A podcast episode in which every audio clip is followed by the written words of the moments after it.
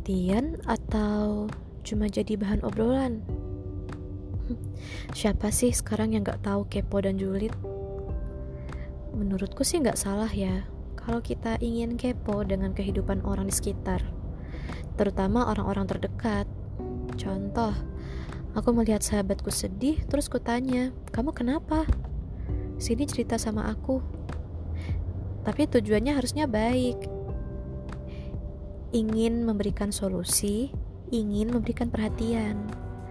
Dan kalau memang tujuannya seperti itu, harusnya setelah menerima berbagai informasi dari dia, ya kita simpan sendiri. Atau kalau kita pun bingung, sebenarnya tadi saran kita benar gak sih? Atau sebenarnya yang dilakukan sahabat kita itu benar gak sih? Boleh menurutku sharing dengan orang lain tapi orang yang dipercaya pula. Dan sebaiknya nama sahabat kita nggak perlu disebutkan. Kita andaikan saja, aku punya teman, bukan teman sepermainan ya. aku tuh punya teman, dia cerita kalau hidupnya bla bla bla bla. Menurut kamu gimana? Benar nggak kalau dia seperti itu? Menurutku nggak masalah kalau cara penyampainya seperti itu. Tapi ketika semua cerita sahabat kita yang tampaknya seru dan menarik itu malah disebarkan ke orang lain, terus malah jadi bahan obrolan yang tampaknya menyenangkan, seru, atau bahkan ditambah dengan bumbu-bumbu lainnya, itu baru salah. Masa sih kita tega jadiin temen yang awalnya kita kasih perhatian menjadi bahan obrolan doang. Emang gak kasihan? Emang kalian juga mau digituin? Memang sih, julid itu seru. Seru banget malah. Apalagi kalau yang diobrolin itu adalah orang yang gak begitu kita suka.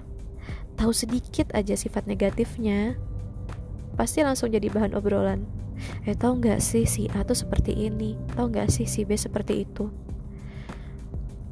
tapi apa kalian pernah terpikir kalau jangan-jangan orang-orang yang suka ngajak kalian julid di belakang kalian juga suka julid tentang kalian? Mau digituin? Kalau aku sih nggak mau. Ngapain? Ngabisin waktu aja. Mending kita manfaatin naluri kekepoan kita itu pure untuk memberikan perhatian sekaligus dijadikan pelajaran. Karena aku yakin gak semua cerita atau kisah hidup orang itu intinya hal-hal yang positif. Pasti ada sifat-sifat negatifnya yang kita dengar. Tapi ya kalau orang itu gak bisa dinasehatin, ya udah cukup.